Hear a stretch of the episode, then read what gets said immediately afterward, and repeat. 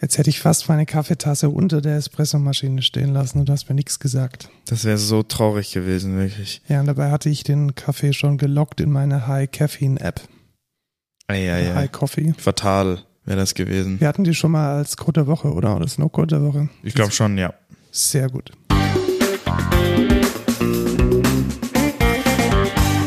Hallo und willkommen zur 70. Folge Code Culture Podcast. Wir sind back in the town. Ich bin der Lukas. Und ich bin der Markus und wir erzählen fast jede Woche von den neuesten News aus der Technik und Dinge, die uns interessieren als Entwickler bei der Excentra GmbH.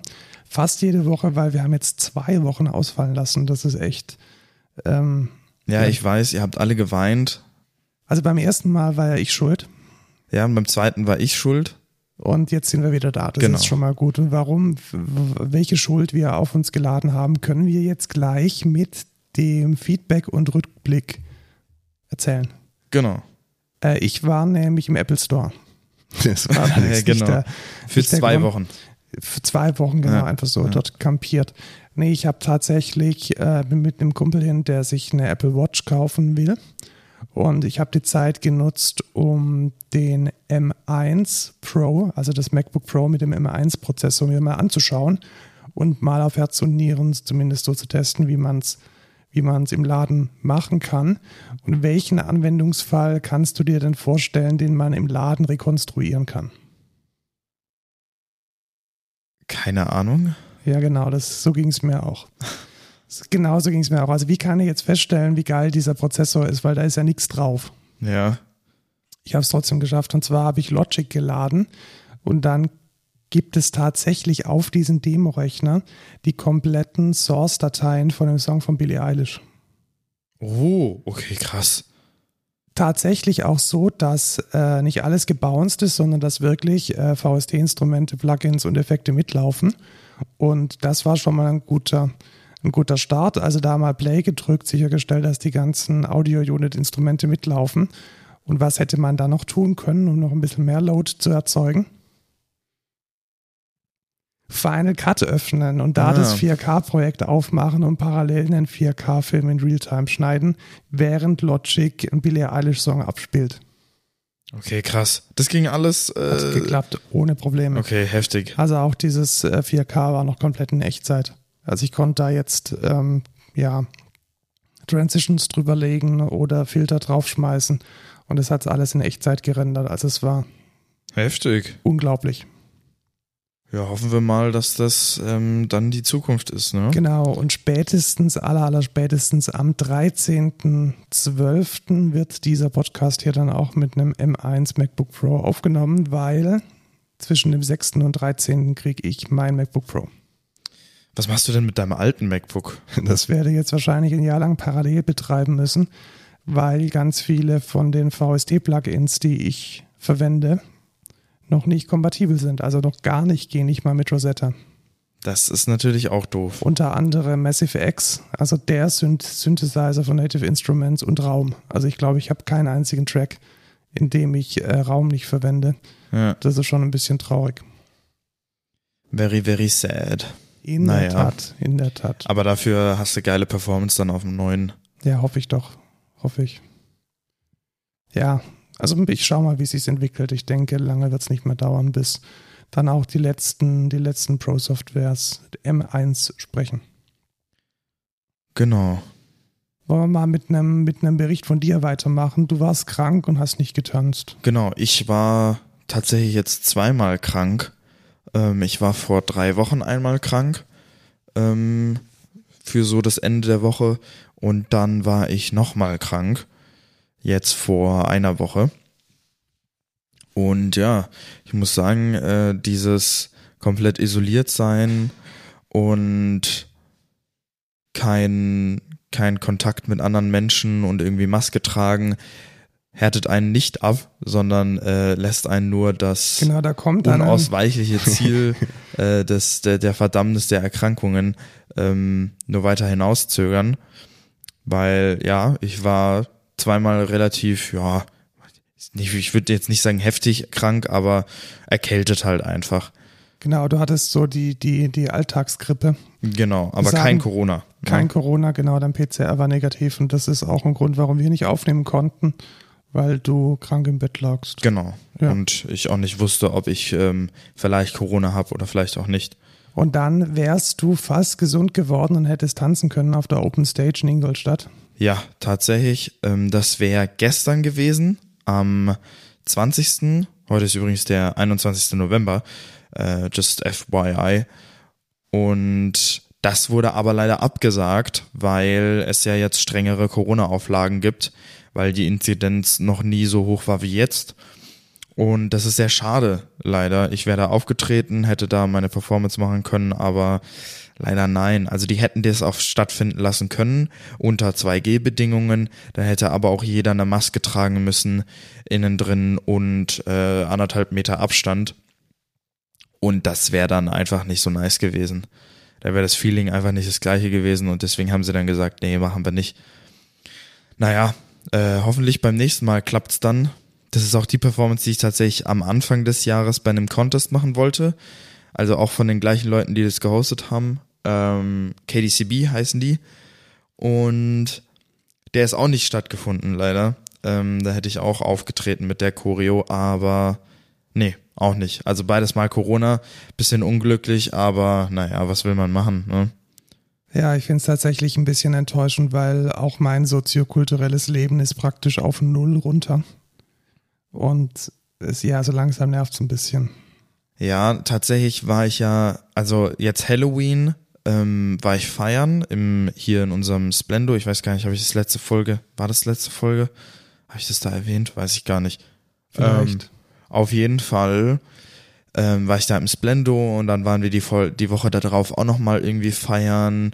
Äh, ich war dann nochmal feiern und ähm, dann war die Inzidenz auf einmal wieder so hoch. Das heißt, ich habe gerade irgendwie angefangen, wieder ganz normal irgendwie feiern zu gehen und dann äh, wieder Corona. Naja. Ja, genau, genauso ging es mir ja auch. Also ich war ja jetzt dann im ersten Novemberwochenende, das war der Grund, warum der erste Podcast ausgefallen ist in Holland, auf dem Brainstorm Festival. Das ist ein Metal-Konzert.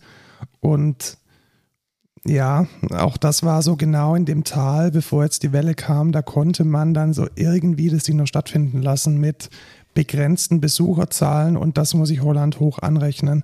Die meinen, die, also die nehmen das mit der Kontrolle des 2G bzw. 3G-Nachweises echt ernst. Also man kam in diese gesamte Innenstadt nur rein über eine Polizeisperre und davor war jemand von der Stadt, der sowohl deinen Personalausweis als auch komplett die Legitimität deines Impfpasses kontrolliert hat. Und das war dann doch nochmal ein ganz anderes Kaliber als hier in Deutschland, wo man mit viel Glück jemanden findet, der noch ein bisschen rumwischt und schaut, ob es ein Screenshot ist und dann vielleicht noch ein Geburtsdatum kontrolliert. Also das war schon ein Eye-Opener, aber dann halt überhaupt keine Masken. Und wo es jetzt hingeführt hat, wissen wir selbst. Also auch in Holland ist jetzt gerade die Inzidenz jenseits von Gut und Böse. Obwohl das aber auch ähm, sich, glaube ich, überall verschärft hat tatsächlich. Also in der Disco, die, in der ich dann war, am, also vor zwei Wochen, glaube ich, war das. Selbes Wochenende. Äh, genau, selbes Wochenende. Da haben die auch am Eingang mit der Kopfcheck-App mein Kopfpass-Zertifikat gecheckt und haben daneben den Ausweis gehalten und verglichen. Ähm, das war Sehr das gut. erste Mal, dass das bei mir gemacht wurde und ja, hat au- auch gut funktioniert. Und ich glaube, das sollte man hier an der Stelle vielleicht nochmal sagen. Es gibt eine separate App, die nennt sich CoffCheck. Also nicht CoffPass, sondern CoffCheck von demselben Anbieter, nämlich hier, glaube ich, RKI. Und damit kann man äh, die Zertifikate extrem einfach checken. Das funktioniert in Echtzeit auf eurem Handy, ohne dass eine Internetverbindung notwendig ist. Und wenn ihr in der Gastro arbeitet, wenn ihr irgendwo Einlasskontrollen macht, das sind ja meistens irgendwie so dann doch eher so die Mindestlohn-Ecke. Nehmt im Notfall euer privates Handy, alles Ja. ist besser, als da irgendwie ein bisschen rumzuscrollen und zu schauen, ob da irgendjemand einen komischen Screenshot hat. Also die Infrastruktur, die steht, die soll verwendet werden und macht dazu die Personalausweiskontrolle. Anders geht's halt nicht. Ja, habe ich jetzt letztens auch in einem Restaurant hier im Pfaffenhofen gesehen. Da haben die auch mit Ausweis gecheckt. Zwar nicht mit der Kauf-Check-App, aber mit Ausweis daneben gehalten. Finde ich auch gut. Also so soll es sein. Ähm, gegen die Impfgegner würde ich behaupten, die irgendwelche Impfausweise fälschen. äh, sollen die schön äh, sich dann aus den Restaurants ja, ähm, und wer, halten. wer da so ein bisschen einen Überblick möchte über die aktuelle Gesetzgebung in die, dem Bereich, weil geben wir es zu, es ist wirklich sehr diffizil. Also ich check's auch nicht mehr, ohne dass es mir jemand erklärt. Weil es gibt Bundesrecht, es gibt Länderrecht, es gibt Gesetze, es gibt äh, Verwaltungsvorschriften. Das ist alles äh, sehr diffizil, das herauszufinden. Wer da allerdings einen sehr guten Überblick gibt, ist die Lage der Nation. Ähm, ich glaube, definitiv ein sehr bekannter Podcast in Deutschland. Wenn man sich den einmal die Woche reinpfeift, ist man eigentlich, was die Gesetzgebung bezüglich Corona betrifft, immer up to date. Ja, Was ich zu dem Festival in Holland jetzt vielleicht noch sagen kann, ist, dass ich da die Sony Alpha 7 III ausprobiert habe, beziehungsweise ein Kumpel von mir. Und wie ja, das, war's? das Ding überzeugt, das muss man definitiv sagen. Ja, ich habe die Bilder ja auch schon gesehen und ich muss sagen, sieht echt super aus. Und die Kamera ist eigentlich auch relativ gut zu bedienen. Ja, tatsächlich. Also wir haben sie ja dann danach mit ein bisschen YouTube-Tutorial äh, mal so versucht zu verstehen. Und ja, ich denke, die Konzepte sind bei Nikon, Canon und Sony alle gleich kaputt beziehungsweise gleich gut. Ich habe aber so das Gefühl, dass die Sony Alpha insbesondere was die Geschwindigkeit vom Autofokus und was die, äh, die Lichtempfindlichkeit betrifft, dass das Ding echt super gut funktioniert. Und das war gerade in so einem dunklen Club, in dem jetzt nicht so viel Licht ist, war das Gold wert. Ja, Wir haben leider die, die, die Wiederauferstehung von Xavier Machine verpasst, dieser legendären Gothic Metal Band, die zum ersten Mal seit 20 Jahren wieder, also fotografisch verpasst. Wir, haben, wir hatten den Kamera da noch nicht dabei. Und wer davon mehr hören möchte, was so der musikalische Teil von dem Festival war, dem sei mein zweiter Podcast empfohlen, das der Blast of Eternity Podcast, der auch auf Prodigy und auf allen Plattformen zu hören ist. ist in den Shownotes verlinkt. Ist dann in den Show Notes verlinkt. Genau, dann mache ich einfach weiter, Ja, oder? mach mal, ja, genau. Ähm, und zwar kommen wir zum Rant der Woche. Normalerweise ist der am Ende, aber wir machen den einfach jetzt. Und zwar habe ich auf, auf eBay Kleinanzeigen habe ich mir etwas gekauft, einfach mit dem äh, hier so verhandelt, habe gesagt, ja, ich hätte hier gerne, äh, ne- ich wollte mir nämlich einen HomePod Mini zulegen, aber die 100 Euro wollte ich jetzt nicht ausgeben, vor allem wenn es Leute gibt, die den eh, also der steht ja nur rum. Was letzte Preis? Ja, genau, was letzte Preis. Aber das Geile halt beim HomePod ist, die stehen ja eh nur bei den Leuten rum und die sind jetzt nicht hart benutzt. ne? Also du kannst ja jetzt einen HomePod nicht irgendwie mehr benutzen als jemand anders, der dann irgendwie Nichtraucherhaushalt. ja, genau, das ist wichtig. genau. Das ist wichtig, aber sonst äh, haben die ja keine Abnutzungsspuren quasi, kein Verschleiß. Ähm, aber das nur nebenbei, ich habe mir das bestellt, der hat dann irgendwie das verschickt, hat mir eine Sendebestätigung ähm, gegeben. Da ziemlich geil. Äh, beim iPhone kann ich einfach auf diese Nummer drücken von diesem von diesem Bong, wo quasi die Sendungsverfolgung draufsteht und dann macht er mir die Seite auf mit der Sendungsverfolgung. Also da wieder geil von Apple. Also die, die iPhone-Kamera muss man dazu sagen. Also das war jetzt nicht eine E-Mail, sondern das war mit der iPhone-Kamera Augmented Reality technisch draufge, draufgelinkt. Ja, irgendwie, das, der hat da eine Nummer und dann sieht er da drunter den Link und dann mappt er das irgendwie. Also krass, wirklich äh, heftig, ähm, weil ich wollte jetzt das Ding nicht abtippen und habe dann halt einfach versucht, zuerst Texterkennung zu machen und hat mich direkt auf den Link gebracht. Also sehr cool. Dann kam der nicht so coole Teil und zwar geht's jetzt um die DHL. Ähm, ich habe also wir, wir stellen uns das Szenario vor, am Mittwoch um 11 Uhr schickt dieser Typ auf eBay Kleinanzeigen, äh, gibt er das ab bei der Post. Ja? Das ist dann bei denen irgendwie im System, liegt da rum, dann kriegt, dann ist das erste Update erst am nächsten Tag, also am Donnerstag um 23 Uhr, dass sie das jetzt verarbeitet haben und das da bei denen rumliegt. Also sie haben es noch nicht abgeschickt. Dann kommt am Freitag um 23 Uhr, okay, wir haben es abgeschickt und es ist jetzt im, im Zentrum von, von irgendwie Augsburg in, in der Region von mir. Sage ich ja, okay, ist in Ordnung. Voraussichtliche Zustellung am Samstag. Ja? dachte mir, cool, dann ähm, bin ich da wach, äh, krieg, äh, krieg's hoffentlich mit, wenn der Postbote klingelt So, dann warte ich, warte ich, warte ich. Um 11 Uhr kommt äh, meine Amazon-Bestellung, so wie geplant, äh, alles super. Ähm, warte ich, warte ich, warte ich, guck immer wieder mal auf die Sendungsbestätigung, äh, auf diese Sendungsverfolgung. Ist da, wann, äh, wann kommt es denn? Es wurde noch nicht ins Zustellfahrzeug geladen, weil normalerweise kommt ja immer so ein, so ein Update, äh, wurde jetzt ins Zustellungsfahrzeug geladen. Kam einfach nicht. Dann äh, gucke ich irgendwann um 14 Uhr nochmal drauf. Auf einmal steht da, ins Zustellungsfahrzeug geladen um 13.26 Uhr und um 13.26 Uhr Annahme verweigert. Oha. In der gleichen, quasi in der gleichen Sekunde habe ich die Annahme verweigert und es wurde ins Zustellungsfahrzeug geladen. Und ähm, dann frage ich die DHL doch äh, hiermit in einem offenen Brief, wie zum Fick habe ich bitte die Annahme verweigert, wenn das im gleichen Moment erstens ins Zustellungsfahrzeug geladen wurde und zweitens nie jemand bei mir geklingelt hat. Ich nicht mal einen, äh, einen Zettel bei mir im Briefkasten hab. What the fuck? Was soll das denn bitte?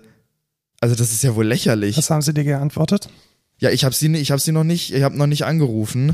Ähm, das war mir dann auch zu dumm am Samstag. Aber äh, ich werde auf jeden Fall am Montag anrufen und da, da Halligalli machen, hier den Aalmann äh, markieren und sagen, äh, was soll denn bitte der Scheiß? Ich finde es schon frech. Vor allem dann zu sagen, irgendwie, es ist ja okay, wenn sie dann irgendwie sagen, okay, wir haben es nicht geschafft bis zu dem voraussichtlichen Zustellungsdatum, dass es dann weiter nach hinten verschieben, aber Annahme verweigert, das ist ja wohl, what the fuck? Ja, also da hat wahrscheinlich irgendeiner von den schlecht bezahlten DHL-Leuten irgendwie sich seinen Tag verkürzt. Das ist mir auch schon oft passiert. Deswegen lasse ich alles in die Firma schicken, weil da funktioniert es ironischerweise, weil äh, bei mir hier die, die Pakete landen irgendwo. Ich kriege nicht mal eine Nachricht, dass es beim Nachbarn abgelegt ist. Da steht ja meistens drin, wurde dem Empfänger übergeben. Und dann ist es bei irgendwo in der Nachbarschaft, steht dann da 14 Tage lang rum. Aber wenn ich es jetzt an die Firma liefere und es ist Samstag, da ist ja keiner da. Ja, aber das checkt DHL tatsächlich. Also die haben irgendwie eine Datenbank, wo sie dann wissen, dass sie die Dinge gar nicht am Samstag ausfahren. Also keine Ahnung. Also ich hoffe, ich krieg mein Paket überhaupt, weil vor allem Annahme verweigert habe ich noch nie gesehen. Also da stand irgendwie ähm, bisher stand da, was weiß ich, nicht zustellbar, äh, wird nächstes Mal, wird nochmal ausgeliefert oder so. Ja, wobei du da, ich würde da vielleicht auch vielleicht in Richtung Scam äh, denken, weil eventuell könnte es sein, dass da jemand nicht deine Adresse angegeben hat.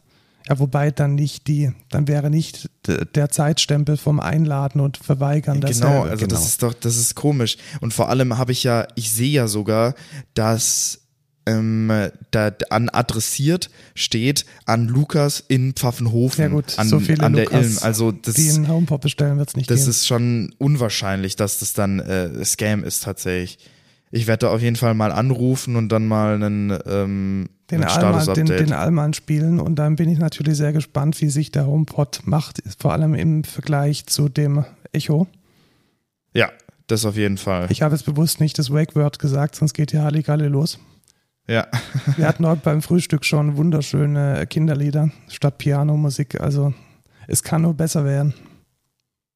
Ja, das auf jeden Wobei Fall. die Playlist echt geil war. Es hat angefangen mit Alfredo Dokus Quack. Dann kam aus dem Dschungelbuch. Ja. Und es ging dann sofort weiter mit dem Titelsong von Speedy Gonzales. Also ich hatte meinen Spaß. Ich nicht. Äh, ich wollte einfach nur irgendwelche ruhige Musik hören und dann kam dann diese Kacke. Naja. Apropos nicht Spaß machen, was macht nicht Spaß, äh, die Steuer zu machen? Also ich bin auch ähm, jemand, der seine Steuer, kann man sagen, prokrastiniert, wenn ich jetzt gerade so, gerade so mit 2019 fertig geworden bin, wahrscheinlich schon, oder? Ja. Ja, also es macht es nicht so mega viel Spaß, aber ich habe jetzt mal tatsächlich relativ professionell für meine Buchhaltung von 2019 Numbers verwendet und ich muss echt sagen, das Ding ist tausendmal besser als Excel. Also ich arbeite ja im Beruf quasi täglich mit Excel.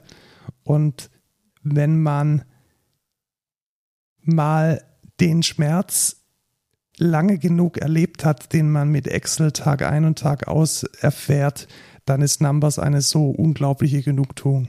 Also Numbers ist äh, Teil der Office Suite von Apple und läuft auch nur auf dem Apple beziehungsweise auf dem macOS und auf dem iOS und die Dinge funktionieren einfach intuitiv so gut, dass ich wahrscheinlich nie wieder in meinem Leben Excel aufmachen möchte. Also definitiv ähm, macht Spaß. Was sind die ganz großen Vorteile? Die Vorteile sind einfach die, dass es eine semantische Auszeichnung von Kopf- und Fußzeilen gibt und man arbeitet ja bei Steuern immer irgendwie mit Summen oder mit irgendwelchen Aufsummierungen, Durchschnitten, Freibeträgen und so weiter. Wenn man da einfach beliebig viele Inhaltsspalten immer einfügen kann, ohne sich Gedanken drüber zu machen, wo jetzt meine Fußzeile anfängt und wo sie aufhört, das ist so ein toller Workflow. Da kann Access, äh, Excel einfach einpacken. Ja. Nutzt du Excel oder Numbers? Ich benutze gar nichts. Du machst keine Steuer. Genau. Schade. Ja, sollte ich aber mal. Solltest du tun, tatsächlich. Muss ich mir mal angucken. Ja. Dann äh, bin ich wieder dran. Du bist dran, genau, weil du hast jetzt, ähm, also Numbers ist super und auch super ist Trommelwirbel. Home Assistant. Sehr gut. Und zwar habe ich mein Smart Home Setup ein bisschen umstrukturiert. Ich habe nämlich einen Freund von uns beiden ähm, gefragt, was denn so seine Empfehlung ist, was Smart Home Systeme angeht. Ich habe ja sogar schon mal, glaube ich, als Code der Woche ähm, IO Broker genommen. Äh, das möchte ich jetzt hiermit offiziell zurückziehen und ähm, Home Assistant empfehlen, weil IO Broker ich weiß nicht, ich habe damit echt viele Probleme gehabt. Irgendwelche Adapter, die nicht funktionieren, irgendwie äh, Sachen, die ich dann mega kompliziert konfigurieren muss und was weiß ich. Ich habe dann testweise mal einen Docker-Container mit äh, Home Assistant aufgesetzt und der hat direkt alles erkannt, alle Geräte, die bei mir sind. Die Adapter gingen mega easy, alles mega einfach gepaart und direkt alles als Gerät dort vorhanden mit einem schicken Dashboard und mit einer HomeKit-Integration, ähm, die dann wirklich mit einem Knopfdruck all deine Geräte mit rüber schifft in HomeKit die nicht schon in HomeKit sind und es ist wirklich mega, mega angenehm. Ich hatte bloß ein paar Probleme, was mein Internet angeht, äh, in der Fritzbox und DNS-Server. Äh, ich hoffe, ich kann das heute fixen. Ähm, und irgendwie gab es bei dem einen Image, was ich benutzt hatte, äh, einen Time-Mismatch. Habe ich ein neueres genommen. Das ging dann irgendwie, da weiß ich auch nicht, woran das lag. Auch ganz komisch. Also ich habe es mir jetzt ja gerade vorhin, als du es erwähnt hast, auch nochmal ähm, auch noch mal äh, angeschaut, zumindest jetzt mal die Webseite, sieht schon erstmal ziemlich low-levelig aus. Also ich glaube, man kommt da auch mit wenig Programmieraufwand dahin, wo man hingehen möchte. Und Auf jeden Fall. Und für eine Open-Source-Software ist es echt hübsch. Tatsächlich, also benutzt diese Lovelace UI, ähm, so Material Design mäßig und wirklich, also bei IO Broker musste ich wirklich richtig viel frickeln, richtig viel so, oh, was ist das jetzt hier? Ähm, die UI von IO Broker sieht echt verdammt hässlich aus und in Home Assistant geht es halt alles deutlich einfacher und vor allem gibt es da auch mehr Integrationen und Add-ons. Ähm, Finde ich einfach irgendwie nicer. Ich habe irgendwie das Gefühl, dass Home Assistant nicht nur eine Heimautomationslösung sein möchte, sondern so generell so ein zentraler Hub in deinem Zuhause. Also zum Beispiel, dass es ein Pi-Hole oder ein AdGuard gibt als Plugin. Genau. Dass das Ding auch die HCP macht. Also ich denke, das kann ein bisschen mehr als jetzt nur Heimautomation. Ja, das ist quasi so ein Managementsystem für dein ganzes Zuhause, ähm, dein Home-Server quasi, der dir alles verwaltet und das finde ich schon ziemlich nice. Genau. Ja, sehr spannend. Ich habe es mir auch mal auf meine To-Do-Liste gepackt und werde es vielleicht mal in dem weihnachtlichen Urlaub mir mal zu Gemüte führen. Ja. Ich war auf einem Meetup endlich mal wieder. Das wäre tatsächlich mein erstes Meetup gewesen in Persona. Dann gingen aber die Inzidenzzahlen nach oben und ich habe beschlossen, dem Meetup ähm, remote beizuwohnen, weil es parallel auch in Zoom übertragen wurde. Und es ging um Kafka. Und ich muss echt sagen, das war sehr gut. Es war ähm, in München. Es haben sich dann allerdings trotzdem recht viele internationale Gäste mit eingewählt. Und ich habe tatsächlich sehr gut verstanden, wie die Streams bei Kafka funktionieren. Also in der Lage zu sein, Daten nicht schreiben oder fertige Daten haben zu müssen, sondern praktisch on the fly auf einem Stream irgendwas wegzuschreiben, das ist schon ziemlich geil. Also ja. Beispiele, die da vorgestellt wurden. Stell dir mal vor, du möchtest eine Diebstahlüberwachung äh, haben und du würdest jetzt immer ein Event bekommen, wenn ein Artikel äh, inventarisiert wird, wenn ein Artikel den Laden verlässt über den RFID und wenn ein Artikel bezahlt wird. Und jetzt kann man über so einen Kafka-Stream zum Beispiel triggern, wenn das Bezahlevent nicht stattgefunden hat, du aber sowohl eine Inventarisierung als auch ein Verlassen des Laden bekommst und so Geschichten. Also das hat schon relativ ähm, mächtige Funktionalitäten und ähm, ich bin ziemlich froh, dass wir uns jetzt bei unseren Architekturen für Kafka entschieden haben und ActiveMQ bzw. JMS jetzt so ein bisschen am Aufs Auslaufen haben und mit einem geclusterten Kafka in die Vollen gehen. Ja, denke ich auch. Also ich muss auch sagen, das System ist schon ziemlich nice. Ja, äh, mich stört es ein bisschen, dass es halt keinen Java Enterprise Standard dafür gibt, aber man kann nicht alles haben. Gut, ähm, das war so ein bisschen unser privater Rückblick. Wir wollen jetzt nochmal auf die inhaltlichen Themen der letzten Folgen eingehen, zumindest da, wo es nochmal Nachträge gibt. Ähm, Alex Olmer vom iPhone-Blog hat nochmal einen äh, Schnipsel zitiert bzw. verblockt, in dem nochmal ganz klar drin steht, wie viel denn Facebook Snap, Twitter und YouTube verloren haben, weil Apple die Privacy Settings optimiert hat. Das ist schon relativ viel. 9 Billion, also das sind dann Milliarden. Das ist schon ein äh, großer Anteil Heiliger. an dem Werbeumsatz. Tatsächlich. Also hm, geht es da tatsächlich um Privacy oder um Marktkontrolle, Marktmacht. Ich denke, man muss das, glaube ich, mit zweierlei Brillen sehen. Klar, für den Benutzer ist es super, dass die Privatheit sich verbessert, wenn man iOS oder macOS verwendet. Man muss aber auch im Hinterkopf behalten, dass es eine Stellschraube ist, mit der Apple der Konkurrenz ähm, Schranken aufzwingen kann. Ja. Also da steht definitiv auch eine wirtschaftliche eine wirtschaftliche, ein wirtschaftliches Interesse dahinter. Wir hatten dann noch gesprochen über gefälschte Impfzertifikate, die aufgetaucht sind mit dem Namen eines bekannten deutschen Diktators. Und diese Impfzertifikate werden jetzt von der gerade vorhin schon erwähnten äh, Kopfcheck-App nicht mehr akzeptiert. Das ist gut. Das heißt, es hat geklappt. Okay. Das hat definitiv geklappt. Also die, ähm, die der Rückruf dieses Zertifikats, das ist eine Apotheke gewesen, also eine konkrete Apotheke. Die ganzen Zertifikate sind jetzt ungültig geworden. Das heißt, die Personen, die sich mit diesem Schlüssel haben signieren lassen, die müssen sich jetzt nochmal nochmal von einer anderen Stelle zertifizieren lassen, zum Beispiel indem man nochmal den Impfausweis vorzeigt. Also genauso wie wir es vermut genau. vermutet hatten. Exakt, also es konnte, es, es, man war oder man ist in der Lage, einzelne, einzelne Schlüssel zurückzurufen, Zertifikate zurückzurufen und das hat jetzt geklappt. Okay, super.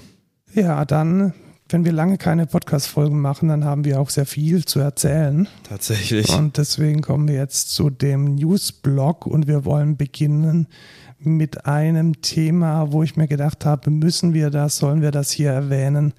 Und nachdem Sascha Lobo drüber geblockt hat und es auch so in den Mainstream-Medien angekommen ist, denke ich, sollte man es mal ganz grundsätzlich sagen und auf ein Problem hinweisen, nämlich der gute Herr Drachenlord. Ja. Wer ist denn der Drachenlord? Rainer Winkler. Was macht er denn, Lukas? Ich bin da nicht mehr so, ja, nicht mehr so fit. Man könnte ihn wahrscheinlich ähm, Influencer nennen.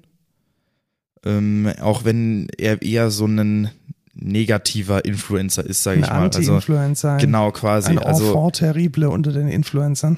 Er ist quasi ähm, er ist quasi einfach nur ein wandelndes Meme und wird von ganz vielen Menschen im Internet harassed, gemobbt und fertig gemacht, eigentlich. Ähm, es hat damals ganz, weiß ich gar nicht, wann hat das angefangen, 2016, 2015 oder so. Da hat der dann irgendwelche YouTube-Videos gemacht und hat dann seine Adresse in einem Video halt einfach gesagt, kommt her, äh, ich mache euch kaputt oder so. Äh, und dann sind, dann ist daraus eine deutschlandweite Meme entstanden, in dem Leute dahin gepilgert sind zu seinem Wohnort, um ihn da einfach ähm, zu nerven.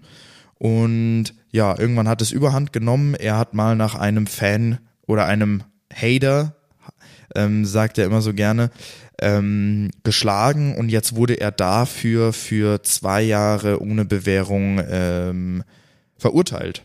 Ja, also er war definitiv schon vorbestraft, sonst wäre diese Strafe sicherlich zur Bewährung ausgesetzt worden.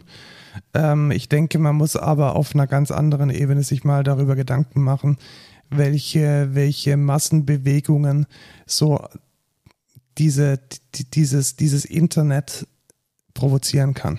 Ja. Und ich habe einen sehr guten Artikel gelesen in der Taz, in dem genau dieser Fall äh, im Kontext von äh, Elias Canettis ähm, Ausführungen Masse und Macht gesetzt wurden, die sich damals als sie 1960 veröffentlicht wurden, eigentlich hauptsächlich auf Nationalsozialismus bezogen haben und versucht haben zu erklären, wie die Gewalt der Masse entstehen kann. Aber man kann es de facto eins zu eins auf die Hassbewegungen im Internet projizieren.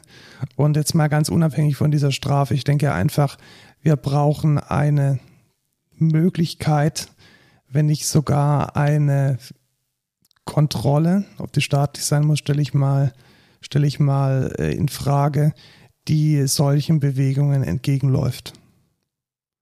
Ja. Also man könnte jetzt auf einer, auf einer ganz anderen Ebene sagen, hat da nicht die Plattform versagt? Ist da vielleicht eine, eine psychische Krankheit dahinter bei diesem Menschen, so zu reagieren und die, die, die, die äh, Folgen nicht einschätzen zu können? Hat da der Selbstschutz versagt? Hätte da früher ein Deplatforming stattfinden müssen? Also ich glaube, das ist jetzt die, die letzte Eskalation einer, einer Geschichte, die viel früher hätte aufhören müssen. Tatsächlich, das sehe ich auch so. Es ist äh, traurig, muss ich sagen. Also ich habe jetzt persönlich nichts gegen ähm, den Drachenlord. Der ist halt, ja, so wie er ist. Und da braucht man nicht, also ich finde das einfach kindisch, wenn man da irgendwie nachtreten muss oder dahin und den abfacken. Ich meine, habt ihr nichts Besseres mit eurer Zeit zu tun, um da irgendjemand also, im Internet zu mobben? Also, man muss sich das mal vorstellen, da, da fahren Leute kilometerlang, da gibt es ja, wahrscheinlich auch, Kilometer, also. auch keinen, auch keinen, es gibt hier Bilder auf dem Taz-Artikel, das ist unglaublich. Also da fahren Leute hunderte Kilometer. Ich glaube jetzt auch nicht, dass es in diesem fränkischen Dorf einen gescheiten ÖPNV gibt. Nö um dann da mit Fotos und Rucksack äh, vor, der, vor dem Haus eines Privatmenschen zu stehen. Also, ja. wo sind wir denn? Das ist tatsächlich. Es war ja, also was war das, 2016 oder 17 oder so, gab es ja diese große Pilgerschaft dorthin mit äh, tausenden Menschen tatsächlich, die da ähm, zusammen hingegangen sind und Großeinsatz von der Polizei mussten das auflösen und so. Alles mega unnötig. Also, äh, weiß ich nicht. Ich finde das unnötig. Man kann den auch einfach in Ruhe lassen, was weiß ich. Ja. Naja, das zu der News. Zu dieser News, äh, der gute Artikel ähm, ist in den Show Notes verlinkt. Kommen wir zum Web. Da will ich jetzt im ersten Blog über das X-Verse reden. X äh, kann man ersetzen mit Meta oder Omni, weil zwei, vielleicht sogar drei Firmen schicken sich gerade an, die Matrix zu erfinden. Ja. Und die erste ist äh, Facebook, beziehungsweise so heißen sie nicht mehr, sondern Meta. Meta. Und Microsoft ist diesem Train aufgesprungen und wird Teams ins Metaverse integrieren, mit 3D-Avataren.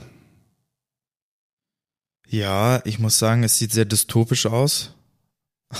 In der Tat. Also, was, was sehen wir gerade auf dem Verge-Artikel?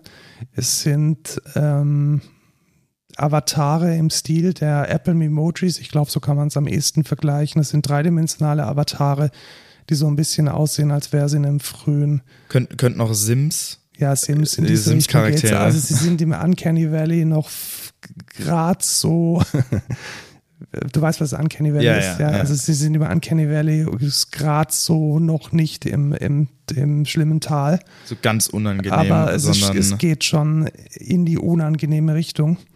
Und ähm, lassen wir das mal so stehen. Ich möchte das nämlich gleich in den Kontext einer zweiten Plattform bringen, nämlich definitiv rechts vom Uncanny Valley ist Nvidia Omniverse.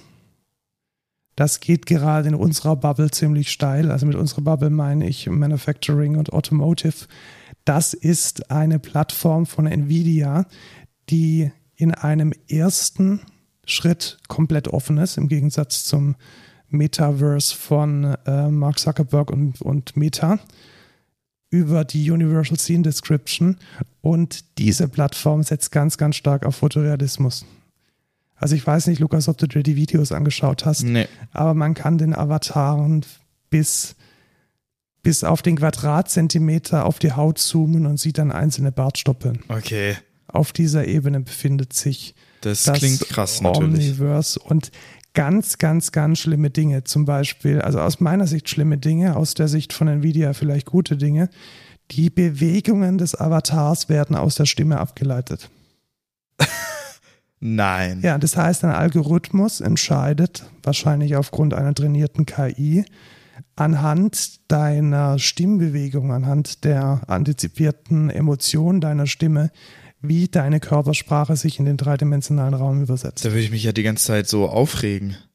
Weißt du? Vielleicht. Jetzt, jetzt stelle ich mal die Frage, du jetzt als durchaus temperamentvoller Mensch, Ja. möchtest du rüberkommen wie ein aggressiver Schläger? Ja.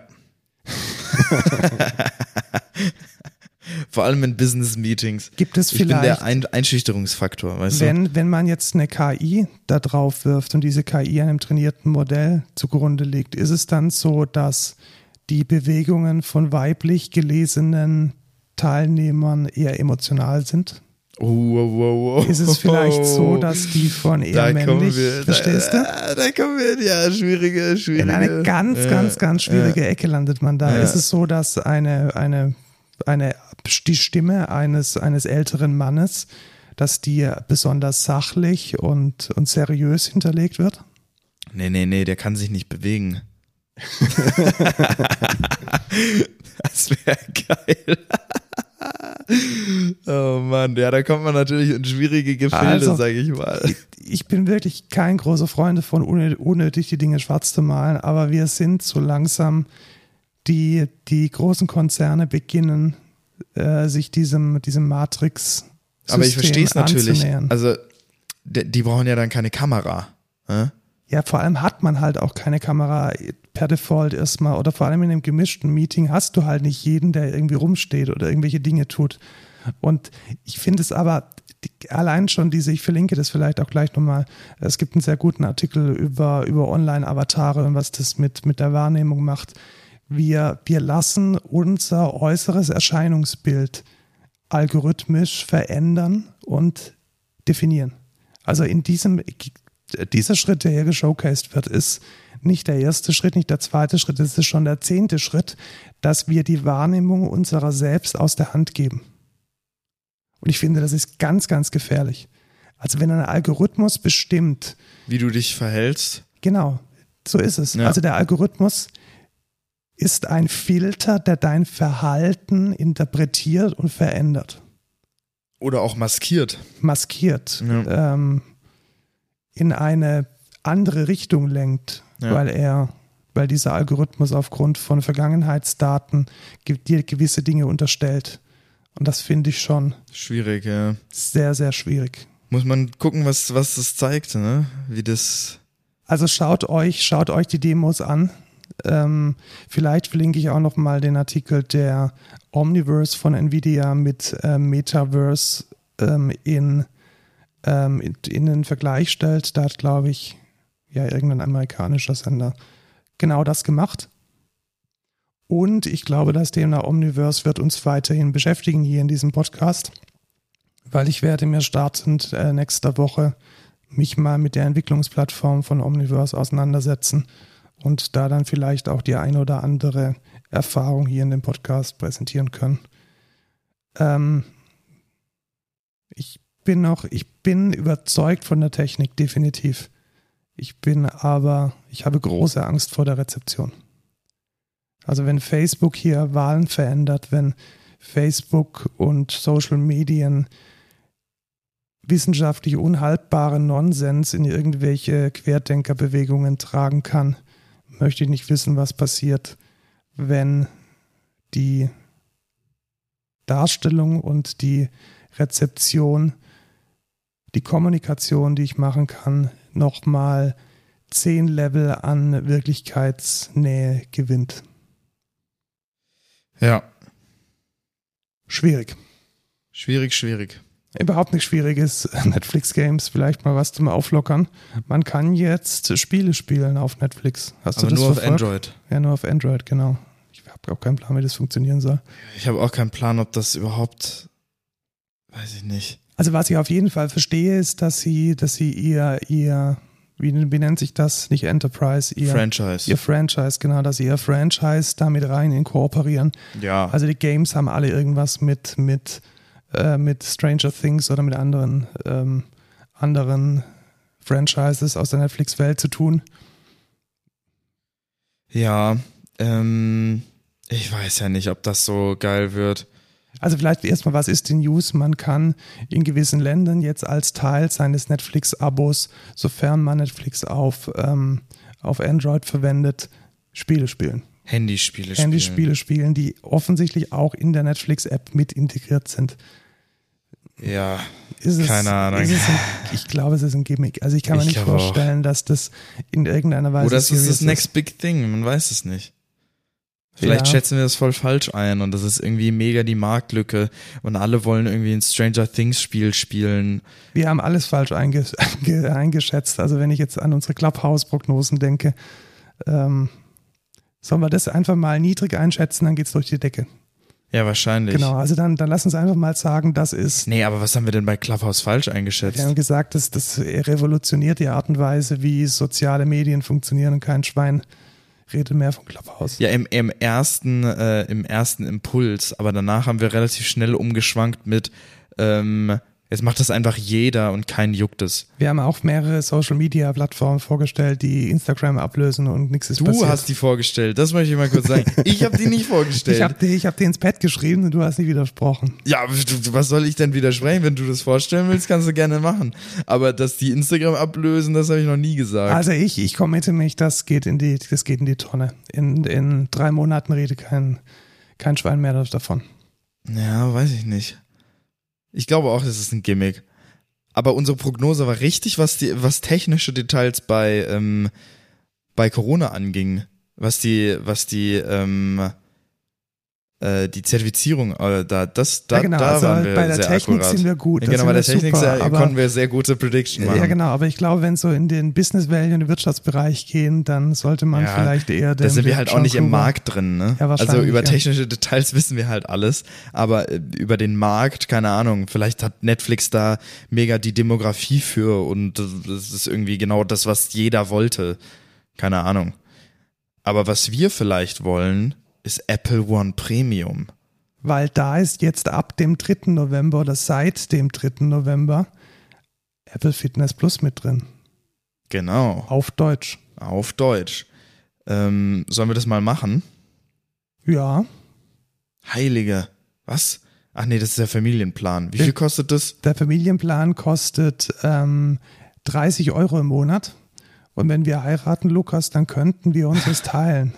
Äh, ja, nein. Ja, ich glaube auch nicht. Das wäre steuerlich sehr ungünstig. Ja, wo kann ich das denn? Ich möchte das jetzt kaufen hier. Abonnements, Apple One Premium hätte ich hier gerne. Soll ich das jetzt machen? Was kostet es denn für, für eine Einzelperson? Das ist eine gute Frage. Ich suche nämlich gerade danach. Apple One, wo denkst du, kann man das denn kaufen? Ich wüsste jetzt auch keinen. Ja, unter, ähm, das ist eine gute Frage, gell? Das ist schwierig, oder? Ja. Apple One Premium. Ich öffne mal eine neue Seite, dann machen wir Apple One Premium Deutschland. Apple One. So, kostenlos testen. Was Da kostet es danach? F- äh, 15 Euro pro Monat. Das hieße, ja, also ich bezahle momentan 5 Euro für Apple Arcade und irgendwie 3 Euro. Ah, nee, guck mal. Du brauchst ja Premium. Ja, klar, man braucht Premium. Das ist ja, okay, das kostet immer 30 Das Euro. kostet im immer Monat. 30 Ja, Euro. weil die, das ist in den anderen nicht mit drin. Ja, das ist ja scheiße. Das heißt, wir müssten in einer Familie sein und dann teilen wir uns das. Ja, also 30 Euro im Monat ist es mir echt Ja, nicht wert. 30 Euro ist mir das auch nicht wert. What the fuck? Warum gibt es das nur in so einem Überdings? Überbundle. das ist ja, Ja. mega dumm. Das ist genauso dumm wie YouTube Premium. Ja, gut. Also äh, Preis-Leistungs-Verhältnis aus unserer Sicht nicht gegeben. Wir haben es gerade experimentell festgestellt. Und wer sich's gönnen möchte, für 28,95 Euro im Monat kann man sich ähm, Apple Fitness als Teil von Apple One Premium gemeinsam mit Apple Music, Apple TV Plus und Apple Arcade und 2 Terabyte iCloud-Speicher shoppen. Uns ist es es nicht wert. Nee. Ähm, jetzt habe ich kurz eine Frage an dich. Machen wir überhaupt noch ein Thema der Woche? Weil wir haben noch so viele News und wir Ach, sind jetzt schon schauen, bei. wir schauen einfach mal auf die Zeit und wenn Okay. wir keinen Bock mehr haben, dann. Dann machen kann ich jetzt schon sagen, ich will nicht. Ähm, Google hat Hacker ge, ge, ge, ja, gedingst. es, es, gibt, äh, es gibt keinen guten Code Culture Episode ohne einen Security Breach. Äh, Motherboard, die, die Tech-Abteilung von, von der Rentner Bravo, nein, von der Hipster Bravo. Die, die Rentner, Bra- Rentner Bravo ist die, ist die Apothekenrundschau und Ja. Hipster Bravo ist es weiß. Ähm, hat eine Zero-Day-Exploit erkannt und auch herausgefunden, dass er ausgenutzt wurde gegen Menschen, die in Hongkong aktiv sind, also Aktivisten der Demokratiebewegung in Hongkong. Und wer könnte das wohl sein? Also welche Institution könnte wohl etwas gegen Demokratieaktivisten in Hongkong haben? hm, wissen wir nicht. Ganz schwierig, da irgendwelche kausalen Zusammenhänge zu sehen. Aber ich finde es lustig, dass Google Hacker quasi oder den Exploit gefunden hat in Ja, Mac. Genau, Google hat eine, eine relativ große Security Research Abteilung, die komplett unabhängig tatsächlich arbeiten. Ah. Also die suchen nicht nur Sicherheitslücken in den Google-Produkten, sondern generell versuchen die zu verstehen, was im Internet gerade security-technisch abgeht. Und Krass. man hat in den ähm, in den Quelltext auch Kanji-Zeichen gefunden von dem Exploit-Code, also von der Exploit-Ausnutzung. Zum Beispiel den äh, Begriff Successful Inst- Installation auf Kanji. Also es ähm, spricht alles dafür, dass es ähm, die chinesische Intelligence war, also die chinesischen Geheimdienste, ist allerdings nur eine Vermutung. Was ähnliches ist ja schon mal passiert, äh, 2017. Da gab es äh, gewisse Kanji ist übrigens falsch. Also Kanji wäre ja das japanische Alphabet. Das sind chinesische Zeichen quasi. Also hier, hier, stehen sie im, im, im, kannst du mal kurz rüberkommen und schauen, was, was für ein Alphabet das ist, dann Das ist, das ist einfach das chinesische Alphabet. das chinesische Alphabet. Genau, also aber Kanji wäre quasi aus der Sicht von Japan. Wie weil die- Japan okay, benutzen auch quasi die chinesischen Zeichen, aber das heißt dann Kanji als Alphabet. Okay, dann ist das einfach das Genau, chinesische Alphabet. Quasi Mandarin könnte das halt sein. Ja, genau. Sagt Also- man jetzt. Ja, Successful Insta- Installation hat man als String gefunden mit chinesischen Schriftzeichen, so können wir es. Genau, ähm, so kann man es sagen. Ich wollte nur es richtig stellen. Genau, und dann, ja, also es gab auch schon 2017 ähm, gegen die Uiguren entsprechende Zero-Day-Exploits, die ausgegangen sind äh, von dem chinesischen Aggressor. Ähm, ja, nicht so schön. Ja.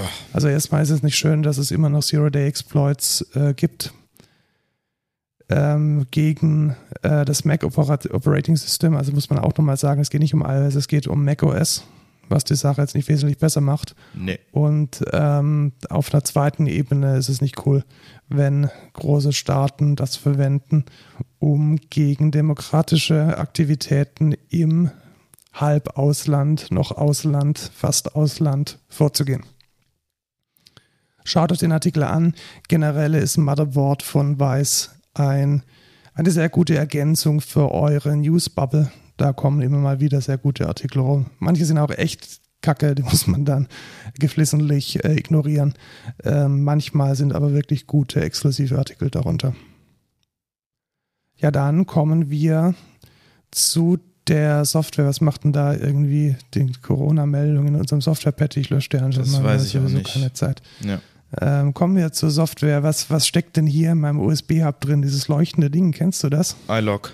Ja, das ist ein iLog und daneben ein Eli-Sensor.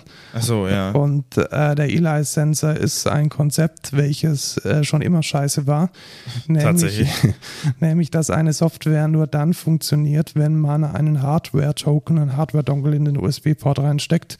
Da läuft dann irgendwelche Krypto, also klassischerweise wird da ein Private Key drauf sein, der dann das freigeschaltete Kryptogramm macht, whatever, wie das auch immer funktioniert. Und der letzte große Verfechter dieser Steinzeit-Technologie hat jetzt die Segel gestrichen und gesagt, wir Steinberg wollen ab Cubase 12 keinen Dongle mehr. Yay. Super. Das ist tatsächlich ziemlich nice. Ähm, ich finde den auch mega dumm. Also es ist einfach, unnötige Hardware, äh, die man da mit reinpackt, äh, die einfach alles noch komplizierter macht, die dann zur Hälfte der Zeit nicht funktioniert. Also ich glaube, meiner kam auch direkt kaputt aus der Schachtel. Also dieses Ding, das ist so ein sprödes Kunststoff, du müsstest praktisch dauerhaft mit in Watte betten, damit dieses Ding nicht auf, aufsplittert. Ich habe das jetzt auch schon irgendwie tausendmal mit Tesa ge ge geklebt. Ja. Ich habe auch immer einen, einen USB-C-Adapter dran gebunden, wie du hier siehst, ja. weil es gibt nichts Schlimmeres, als wenn du irgendwie auf der Bühne stehst und du brauchst einen Cubase für deine Backing-Tracks und es scheitert an dieser Kack-Hardware. Also eine absolute Katastrophe.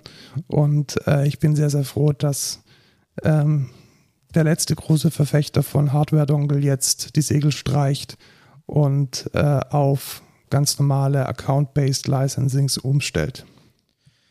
Ja, wer jetzt was Neues integriert oder was schon, was es schon gibt, aber jetzt quasi selber auf den Zug aufspringt, ist Apple. Und zwar mit äh, dem Apple Business Essentials. Und zwar gibt's ja diesen Apple Business Manager, mit dem man über, wie heißen die nochmal? Diese Systeme? MDM. Genau, MDM, ähm, mit denen man ja so Firmengeräte managen kann. Zum Beispiel Jamf ist da ja ein, ein Anbieter. Und da macht Apple denen jetzt Konkurrenz mit ihrem eigenen System, welches äh, 2022 äh, im Frühling rauskommen soll. Und ja, sieht ganz interessant aus, ne? Ja, in der Tat, also auch tatsächlich interessant für uns, weil wir ja schon einen ziemlichen Schwarm an Mac-Geräten haben. Ja. Und ich könnte mir schon sehr gut vorstellen, damit gewisse Sicherheitsrichtlinien umzusetzen oder auch mal ganz trivial eine Inventarverwaltung zu machen. Also einfach konkret zu wissen, welcher Rechner gerade bei welchem Mitarbeiter ist. Wir haben jetzt auch, ich habe letztens in, in unser BI-System geschaut, ich glaube, wir haben 26 Mitarbeiter. Das heißt, es fliegen irgendwie so 24 Apple-Geräte rum. Ja. Und die alle irgendwie, hat da jeder die Firewall drauf, ist da die Festplatte verschlüsselt welche Apps werden wie verwendet. Das ist, also wir wollen niemandem den Root-Access wegnehmen, das muss man vielleicht auch nochmal sagen, das will eigentlich keine Softwarefirma. Aber man muss einfach so ein Grundsetup äh, bereitstellen. Das wirst du wahrscheinlich genauso wie ich wertschätzen, dass man nicht jedem ja. Mitarbeiter in die Tastatur diktieren muss, wie man jetzt das VPN richtig einrichtet. Ja, und auch wie man das Terminal richtig einrichtet und dann nicht irgendwie seine eigene äh, Suppe braut ähm, finde ich schon nice. Denkst du, sowas kann man damit machen? Also, dass man ja. mit Bruce ein paar Pakete irgendwie vorsieht? Also, das kann Jamf jetzt ja schon. Kann jetzt schon Jamf, okay. Ähm, das, also ich denke, dass dieses Apple Business Essentials hat ja dann die tiefste Integration, die man sich eigentlich vorstellen kann. Ähm, weil es ja von Apple direkt kommt. Ja, wobei man da halt auch sagen muss, dass Apple natürlich zum Beispiel jetzt nicht so einfach sagen kann, Brew ist unser offizieller, Man ja, unser offizieller Package Manager, wobei Jamf das natürlich sagen kann. Ja, aber Jamf macht es tatsächlich auch nicht so, sondern die haben einfach die Möglichkeit, Skripte ähm, ja, okay, anzulegen und dann, dann kann man halt einfach ein, Shell-Skript ausführen im Terminal und dann installiert er dir das halt. Deswegen wenn, solange es diese Funktionalität gibt, äh, denke ich, funktioniert da alles. Und dann wäre es halt geil, weil dann brauche ich nicht irgendwie zehn Stunden da, ja nicht zehn Stunden, ich sitze da halt eine Stunde vor dem Rechner, muss dann irgendwie, was weiß ich, den äh, wipen, neu aufsetzen, da das Setup drauf machen. Das ist halt schon immer Zeit, die einem dann flöten geht. Und wenn das Ja, alles genau, automatisiert werden es, kann, Gibt es ein langes Onboarding-Dokument, wo der Mitarbeiter selber dann noch den ganzen Quatsch Ja. von VPN und Terminal und Java-Version einrichten muss. Also alleine schon eine funktionierende Umgebung von Git, Maven und Java, da, da kommt ja selbst ich als CTO irgendwie aus dem Tritt. Äh, Irgendwie, es gibt Adopt OpenJDK Ja. nicht mehr, das heißt es Adoptium, aber das Paket heißt Temurin. ja, und dann mach Also, das mal bei jedem genau, Rechner. Macht ne? exakt, Also, sorg mal dafür, dass jeder Mitarbeiter jetzt checkt, wie man jetzt seine Java-Binaries bekommt. Ja. Das ist einfach eine Katastrophe. Das ist echt schlimm. Und da ist so ein System natürlich mega geil. Also hoffen wir mal, dass es nice ist. Ähm, ja. Ja, ich glaube, das geht in die richtige Richtung und definitiv auch in die richtige Richtung geht, dass Apple jetzt, das war eine riesige News, ich verstehe, ich finde es eigentlich selbstverständlich, aber erzähle ich erstmal, worum es geht. Apple hat angekündigt, dass es ab 2022 letzten Endes einen Store gibt, in dem man Originalersatzteile für iPhones kaufen kann. Ja, das ist doch, Inklusive Anleitungen, wie man den ganzen Bums repariert. Also das ist doch schön nach, nach fast Jahrzehnten, die man gegen Apple kämpfen musste, ähm, damit man sein eigenes Gerät reparieren kann oder Independent Shops überhaupt äh, die Sachen reparieren können, ohne dass gewisse Sachen einfach nicht mehr funktionieren. Da war ja die letzte News, dass man irgendwie das, ähm, das Board ausgetauscht hat oder so oder irgendwas ausgetauscht hat in einem iPhone und dann ging Face ID nicht mehr.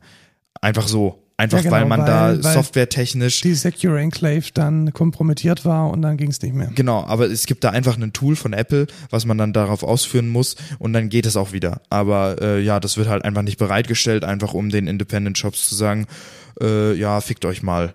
Und äh, da haben sie gebackpedalt und jetzt gibt's einen Huge Shift mit dem, dass äh, Anleitungen und äh, Third-Party-Parts äh, jetzt verkauft werden, äh, direkt von Apple.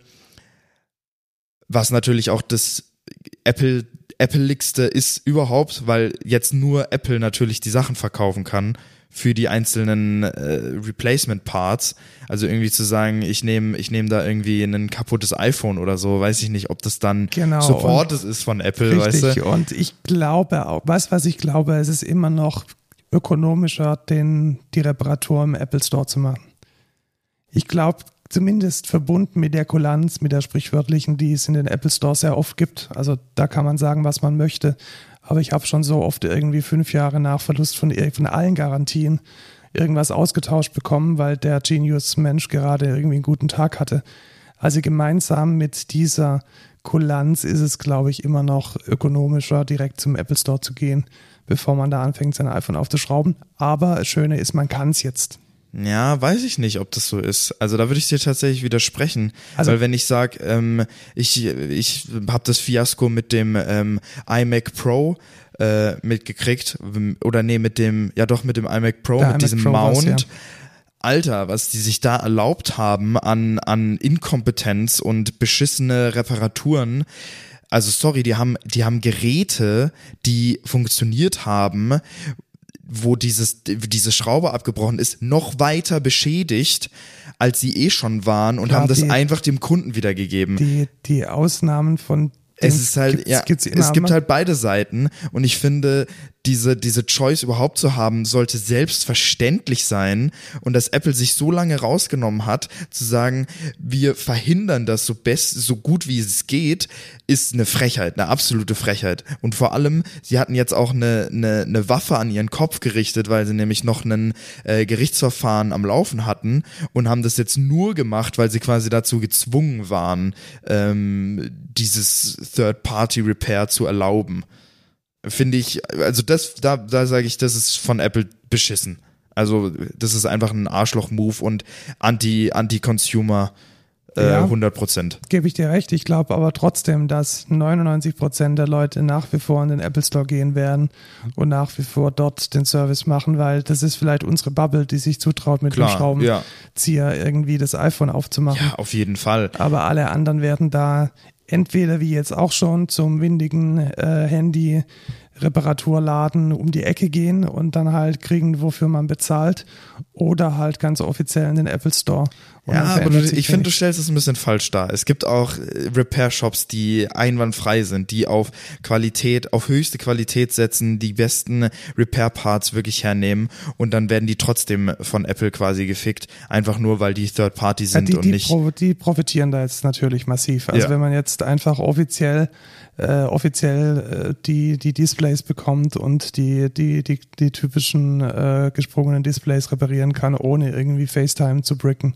Das ist äh, nicht FaceTime, Face ID zu bricken, das ist natürlich super. Ja, und äh, ich sag auch so, wenn du jetzt sagst, ich gehe in den Genius Store und irgendwie ist es nicht mehr unter der Gar- Garantie und anstatt dass der dir dann das ähm, billig vielleicht oder sag ich mal günstig ähm, repariert für, für einen Aufpreis halt und der macht es nicht im Genius, äh, in der Genius Bar und so ein Third-Party-Repair-Shop würde das schon machen. Es gibt da einen ganz großen YouTuber, der Louis Rossman, der, der macht das äh, super und gibt da auch immer Tutorials, wie man das macht und so und macht das echt für einen guten Preis und da sage ich, das ist wichtig, dass es sowas gibt und da bin ich froh, dass es, dass das jetzt auf jeden Fall mal ein richtiger Schritt ist.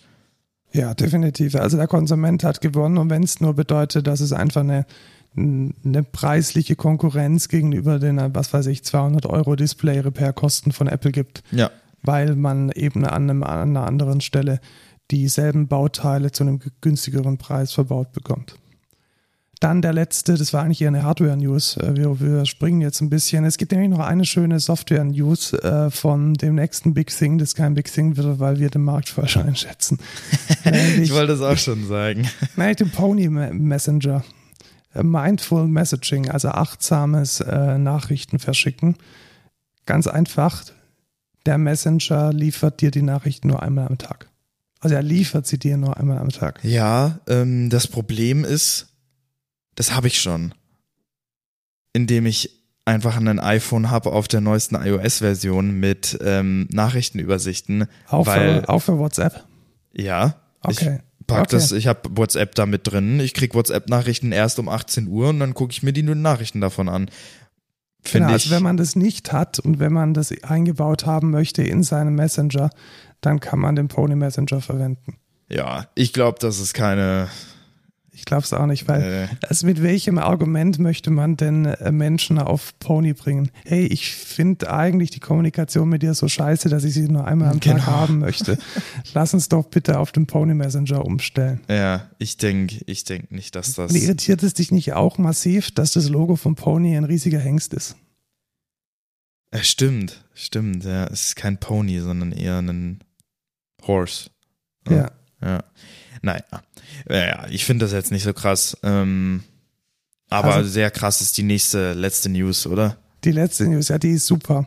Äh, wir haben ja äh, vor geraumer Zeit darüber gesprochen, dass äh, der quasi der Referenzhersteller für Kopfhörer Biodynamic seine DT-Serie erneuert hat. Und das ist jetzt schon krass, was jetzt rausgekommen ist, weil die Technologie aus der DT-Serie wurde jetzt in ein Gaming-Headset gepackt.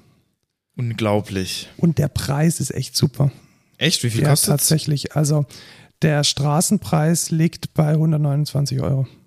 Das ist ja voll und solide. Ja, mega. Also äh, was kriegt man dafür? Man kriegt letzten Endes die, äh, die DT ähm, Qualität mit einem, ja, man kann schon sagen, mit einem bisschen moderneren Gehäuse. Also es ist entweder schwarz oder weiß. Man hat ein Mikrofon davor. Da gehe ich jetzt mal davon aus, dass das nicht das Mikrofon ist von diesem Rundfunkstandard-Mikrofon. Ich habe jetzt den Namen vergessen. Äh, ich glaube, es wird wahrscheinlich ein bisschen weniger sein, weil sonst wären die Materialkosten zu hoch. Allerdings sagen die ersten Testberichte, also auch von Musikmagazinen, ich bin jetzt hier auf der Lamar, sagen, das ist super. Und das Beste ist, es hat halt eine Soundkarte mit integriert. Also das Ding kann Ja, man per okay. USB anschließen, kann man per USB anschließen, Das ist nice. wenn man es möchte. Ja. Aber für Gamer ist es ja auch ein valider Use Case. Ne? Genau. Ja, finde ich cool. Ich werde es mir nicht holen. Ja, aber ich glaube, wenn man, wenn man ein Headset haben möchte fürs Gaming, es ist auch geschlossen. Das finde ich auch immer, ja, ne. Damit man die Mutter nicht hört, wenn sie einen anschreit. Ja, ich finde es halt, ja ein bisschen, ein bisschen unangenehm beim Tragen. Deswegen mische ich ja auch immer mit halb, halb geschlossenen. Ich finde es voll okay. Echt? Ja, geschlossene also, finde ich besser als äh, halboffene. Der tut es jetzt nicht irgendwie, also du hast einen geschlossenen gerade auf. Ja. Also nach einer Stunde nervt es dich nicht? Nee, überhaupt okay, nicht. Also mich ich habe schon immer, ich habe schon immer geschlossene gehabt, deswegen. Gut, weil ich jetzt auch sagen muss, da trägst du über der Mütze. Ja, okay, das ist jetzt natürlich äh, schlechter Use Case, aber zu Hause habe ich auch einen geschlossenen und okay, also den habe ich für wirklich, mehrere Stunden auf. Wirklich massiv. Ich habe hier einen AKG äh, aufsitzen, der, den ich absichtlich abgeschlossen gekauft habe, weil also spätestens nach anderthalb Stunden Mischen geht mir das sowas von auf den Zeiger bei einem geschlossenen, dass ich eine Pause brauche und das brauche ich mit dem halbgeschlossenen nicht. Okay. Machen wir jetzt noch das Thema der Woche. Komm, wollen wir es durchziehen?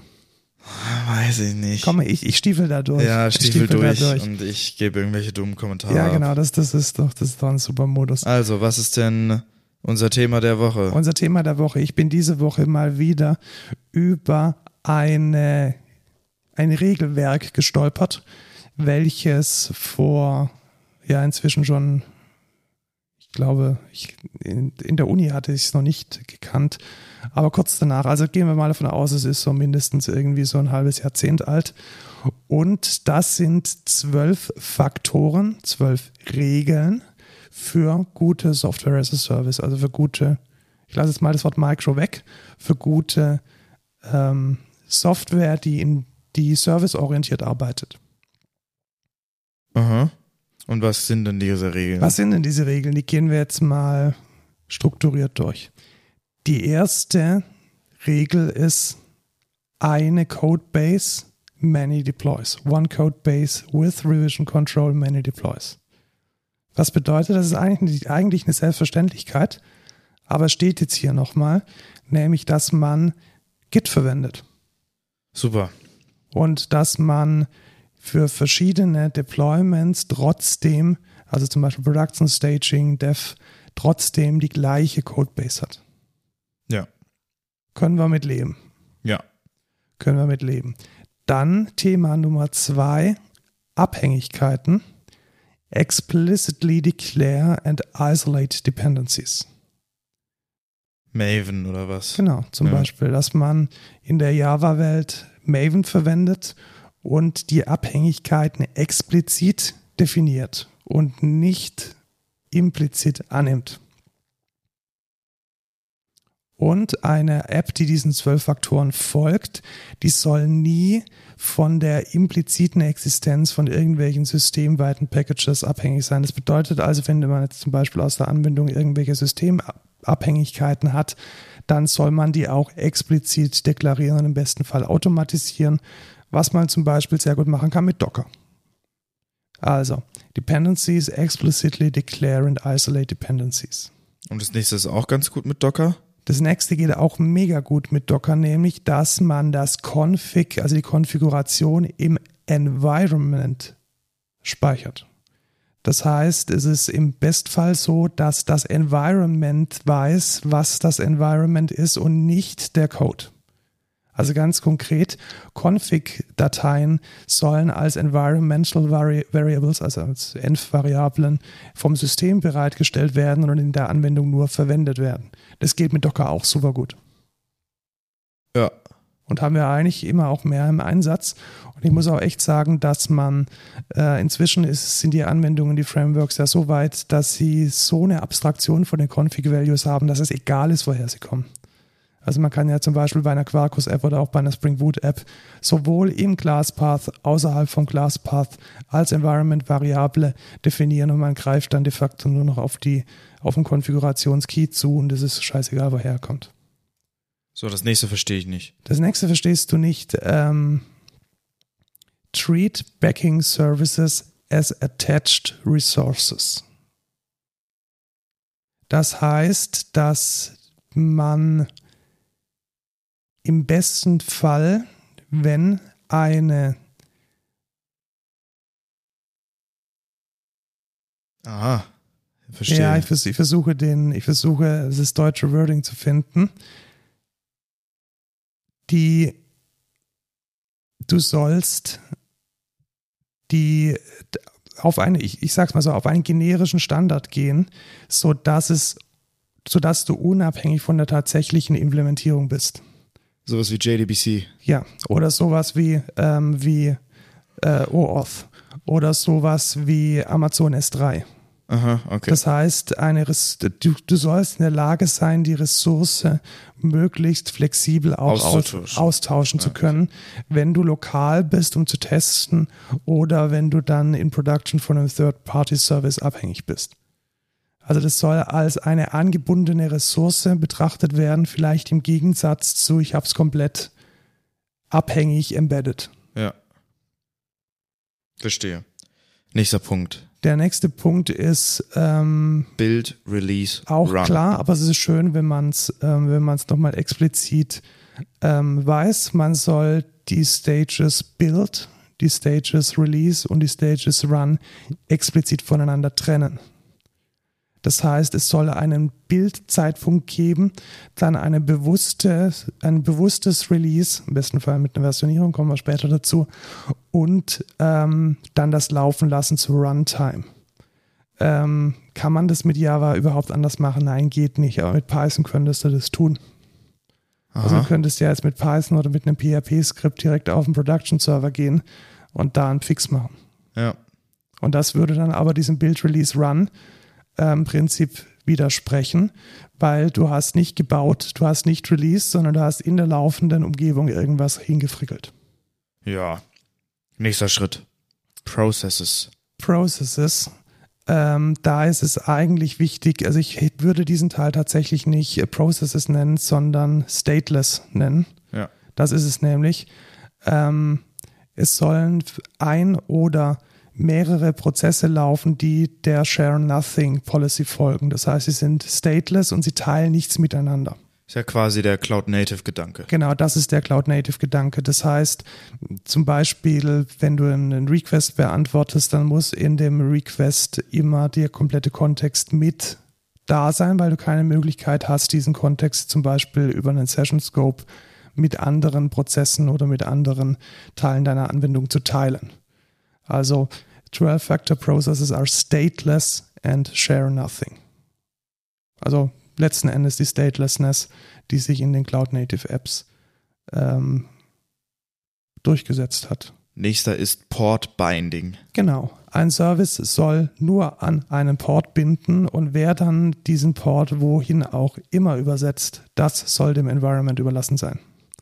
Was bedeutet das in der Praxis? Das heißt, die Applikation ist komplett self-contained. Das ist auch wichtig. Das heißt, sie muss erstmal in der Lage sein, einen HTTP-Port überhaupt zu binden. Was wäre da das Anti-Pattern dazu? Äh, der Application Server. Also bei einem Application Server hättet, wäre die Applikation nicht self-contained. Das heißt, sie kann erstmal gar nichts. Die braucht irgendjemanden, der die Surflet API bereitstellt. Das macht eine 12-Factor-App nicht, sondern die bindet direkt an einen Port, zum Beispiel über jetzt in der Java-Welt über einen Embedded Chatty oder meinetwegen eine Thin, wenn man Ruby verwendet oder irgendwas anderes, wenn man Python oder Node.js verwendet und wie dieser Port dann in der Welt des Internets und der Hostnames und der Domains exposed wird und ob er auf einem anderen Port gemappt wird oder nicht, ist der Applikation völlig egal.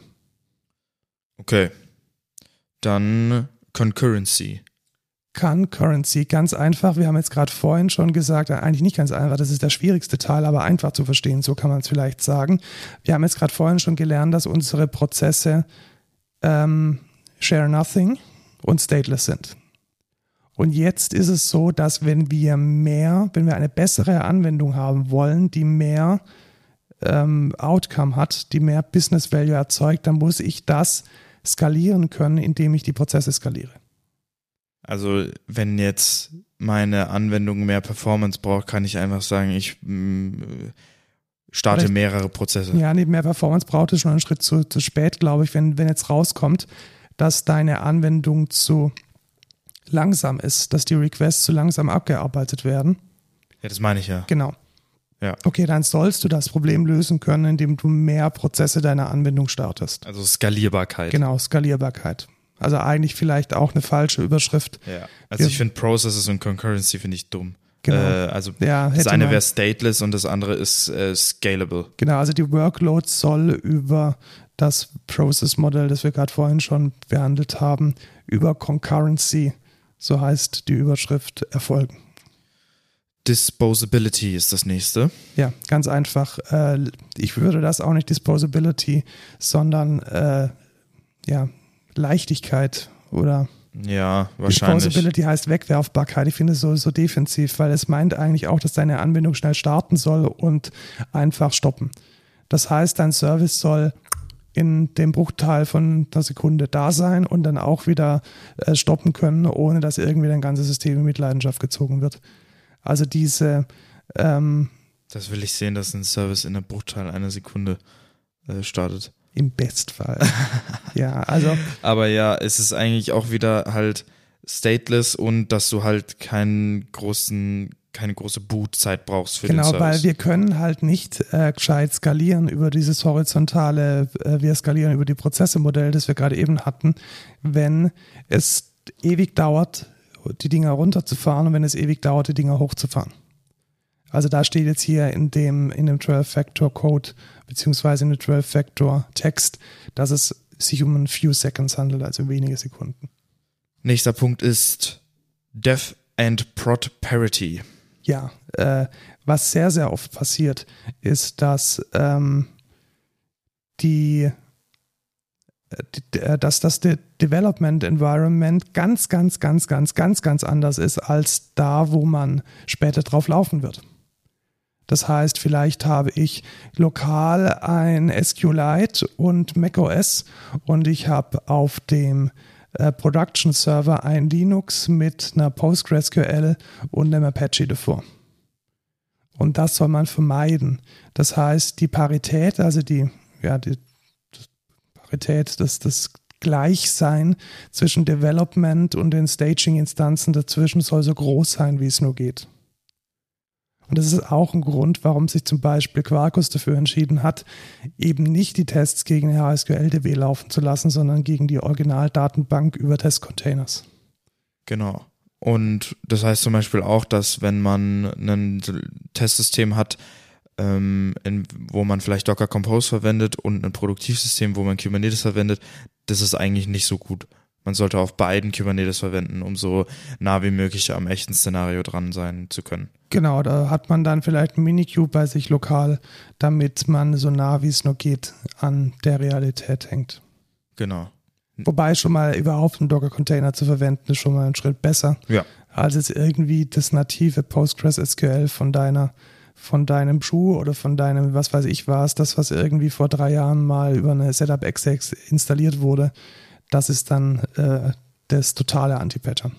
Nächster Punkt ist Logs. Ja. Ähm, Logs, man kann es auch übersetzen, diesen Teil in Logs sind keine Dateien, sondern Logs sind ein Output-Stream. Und wie der verarbeitet wird, das ist den geneigten Ops-Menschen überlassen. Was bedeutet das konkret? Log halt auf std-out. Ja. Es ist unglaublich, wie äh, wenig das doch neu für mich ist. Das ist äh, echt Ja, man krass. muss jetzt aber Äh, auch sagen, das Ding ist auch schon relativ alt und wir haben dich ja gut ausgebildet, beziehungsweise du Ja. hast dich gut ausgebildet. Das ist halt, also eigentlich ist es der Cloud-Native-Gedanke.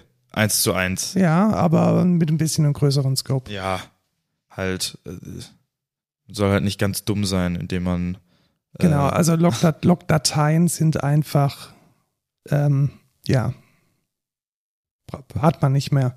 Log halt auf std-out ist sowieso viel einfacher und irgendein System außenrum wird es dann eventbasiert als Stream einsammeln und entweder wegschreiben oder auch nicht irgendwo wegschreiben. Das ist dann dem DevOps überlassen, der die Anwendung laufen lässt. Genau. Nächster Punkt ist Admin Processes. Ja, genau. Also Admin Processes sind One-off Processes. Das heißt insbesondere Datenmigrationen oder irgendwelche ähm, Dinge, die man, die man äh, zum, zum, ja, eigentlich fällt mir jetzt bloß mit Migrieren ein oder mal ein, ein JMX. Backup, einen Backup, machen, einspielen. Genau. Vielleicht irgendwie ein Admin, Admin-Rechte irgendwie eingeben. Äh, die sollen als One-off-Processes laufen, weil die nichts mit der mit dem Regular Business der Applikation zu tun haben. Ach, das heißt sowas wie einen ähm, Backup-Service, der dauerhaft läuft als Applikation ähm, und dann irgendwann sporadisch einfach was macht, ist nicht so gut. das steht da ein Jein. Äh, sie sollen auf jeden Fall nicht Teil der eigentlichen Anwendung sein. Ah, okay. Wann die dann triggern und ob die dann laufen oder so, ist nicht gesagt, aber sie sollen auf jeden Fall nicht, ähm, nicht inhärent Teil der Anwendung sein. Also es geht da eher um die Separation of Concern Ja, zwischen okay, Admin-Prozessen und dem tatsächlichen, der tatsächlichen Funktionalität. Also was will man da vielleicht erreichen als Business Value? Da will man erreichen, dass man ähm, keine reguläre Long-Running Processes in der App hat, bloß weil jetzt bleiben wir bei dem Beispiel, bei einem Backup gerade hängt. Ja. Ja. Also stell dir vor, du hättest das Backup-Script im Postgres-Container drin, dann würde ja deine ganze Postgres jetzt irgendwie scheiße werden oder keine, keine Connections mehr annehmen, bloß weil dein Backup irgendwie gerade amok läuft. genau. Und was, was eigentlich, glaube ich, die 12-Factor-App-Regel hauptsächlich sieht, ist halt sowas wie, ein, ja, wie, eine, wie eine Shell oder wie eine, wie eine ähm, JMX-Konsole, dass man das halt nur punktuell verwendet und nicht dauerhaft. Ja. Also nicht als dauerhaft laufender Prozess. Und das war's. Und das war's. Und äh, diese 12, 12 Factors, die gibt's in allen möglichen Sprachen. Das kann man vielleicht so ähnlich verorten wie das agile Manifest. Das ist einfach ein crowdgesourcetes Dokument, welches abbildet, wie die Softwareentwicklerwelt, ähm, du hast gesagt Cloud Native, ich schließe mich da mal an, Cloud Native ähm, implementiert. Die History ist übrigens relativ, oder die Historie ist relativ interessant. Das waren hauptsächlich Menschen, die seinerzeit auf Heroku deployed haben. Ja. Weil Heroku war ja die erste wirkliche, die erste wirkliche Plattform, die so, so ganz lightweight serviceorientiert gearbeitet hat. Und ich glaube, sie wurden inzwischen von Salesforce gekauft. Das weiß ich gar nicht. Ja, ich glaube, sie gehören zu Salesforce. Und da musste man halt so programmieren, damit die Applikationen funktionieren. Und damit hat sich jetzt eigentlich dieser Cloud-Native-Gedanke relativ stark manifestiert und durchgesetzt. Okay. Das waren die zwölf Faktoren von einer Cloud-Native-App. Dann kommen wir doch zum Code der Woche. Ja, dann nehme ich tatsächlich nur eines von den beiden, die ich hier drin habe. Haben wir nächstes Mal schon einen. Und zwar kommt es ja relativ häufig vor, dass man zum Beispiel seine Single-Page-Applikation testen möchte mit Netzwerkproblemen. Ah. Also stell dir vor, du hast irgendwie eine App, jetzt in unserem Fall, die muss auch ihr Werk funktionieren auf einem Tablet. Da möchte man vielleicht mal simulieren, was denn passiert, wenn die Netzwerkverbindung scheiße wird. Und genau dafür gibt es den Toxi-Proxy. Das ist ein Tool, welches man sogar in die Tests mit reinpacken kann. Ach, krass. In die Tests mit reinpacken kann, um gewisse Dinge zu simulieren, wie das Netzwerk äh, scheiße machen kann. Also du kannst tatsächlich, es gibt Toxi-Proxy für Java, das wäre jetzt wieder unsere Welt. Das heißt, du sagst dann, du machst so ein ähm, Proxy und sagst dann, du hättest gern eine Latenz von 100 Millisekunden mit einem Jitter von 15. Mhm. Und dann kannst du deine Integrationstest mit JUnit oder mit irgendwas anderem dann gegen diesen kaputten, äh, gegen diese kaputte Postgres oder diese kaputte MySQL laufen lassen. Und das finde ich schon relativ geil. Das ist schon cool, ja. Also es gibt eine Implementierung für fast alle Programmiersprachen. Ich denke, die wichtigste, zumindest in unserer Welt, ist Node und Java. ja. Es gäbe es sogar in Haskell und Rust. Oh, Rust. Ach, das ist doch toll. Super. Und damit kann man ja testen, ohne sich jetzt irgendwie verbiegen zu müssen, wie man mit schlechter Infrastruktur oder wie die eigene Software mit schlechter Infrastruktur klarkommt. Okay. Ebenfalls schlecht ist ähm, nicht der Code der Woche, äh, nicht der No-Code der Woche, aber das Problem, was, was diese App quasi nötig gemacht hat für mich. Und zwar äh, YouTube Premium ist scheiße, kostet ähm, wie viel? 18 Euro? Nee, 16 Euro. Richtig viele. Ja, äh, unnötig viel. Ähm, und äh, erst dann hat man keine Werbung mehr auf YouTube. Und das ist einfach eine Frechheit, weil ich brauche kein YouTube Music, weil ich Spotify habe und ich möchte einfach nur YouTube gucken, ohne Werbung zu haben. Ähm, aber wenn YouTube einfach zu inkompetent ist, eine Option für mich äh, zu erstellen, die ich bezahlen kann, dann äh, muss ich halt zu anderen Mitteln greifen. Deswegen habe ich mir die X-App geholt. Und zwar ist das eine App, die Picture in Picture ähm, für quasi jeden Videostream, den es für fürs iPhone gibt, ermöglicht.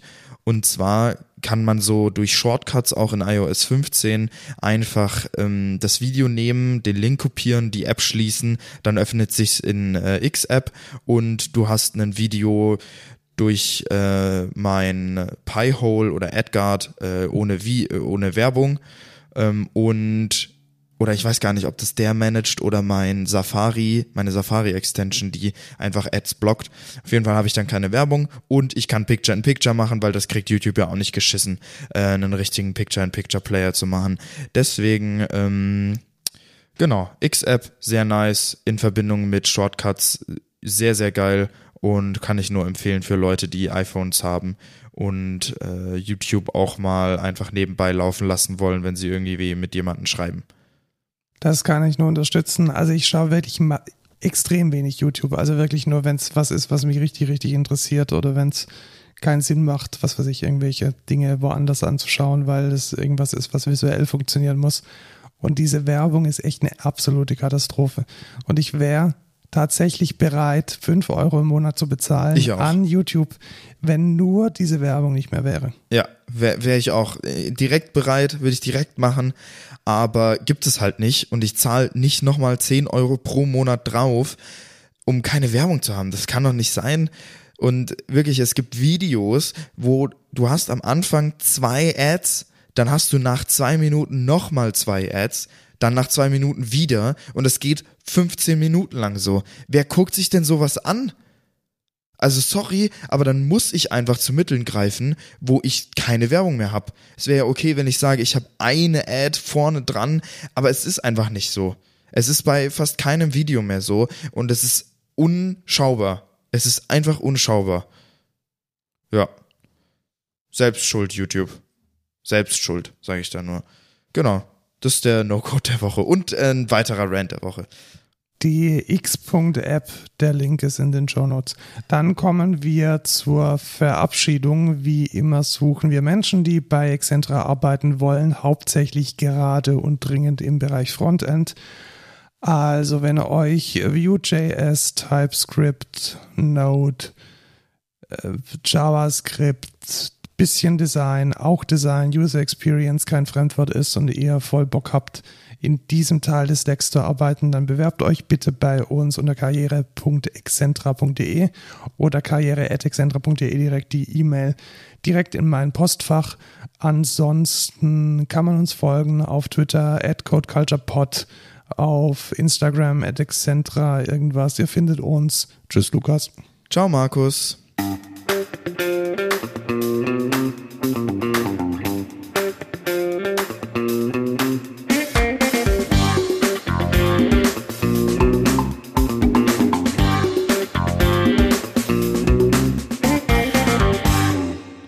Ich aber echt ganz dringend aufs Klo. Das willst du hier bei mir machen? Ja.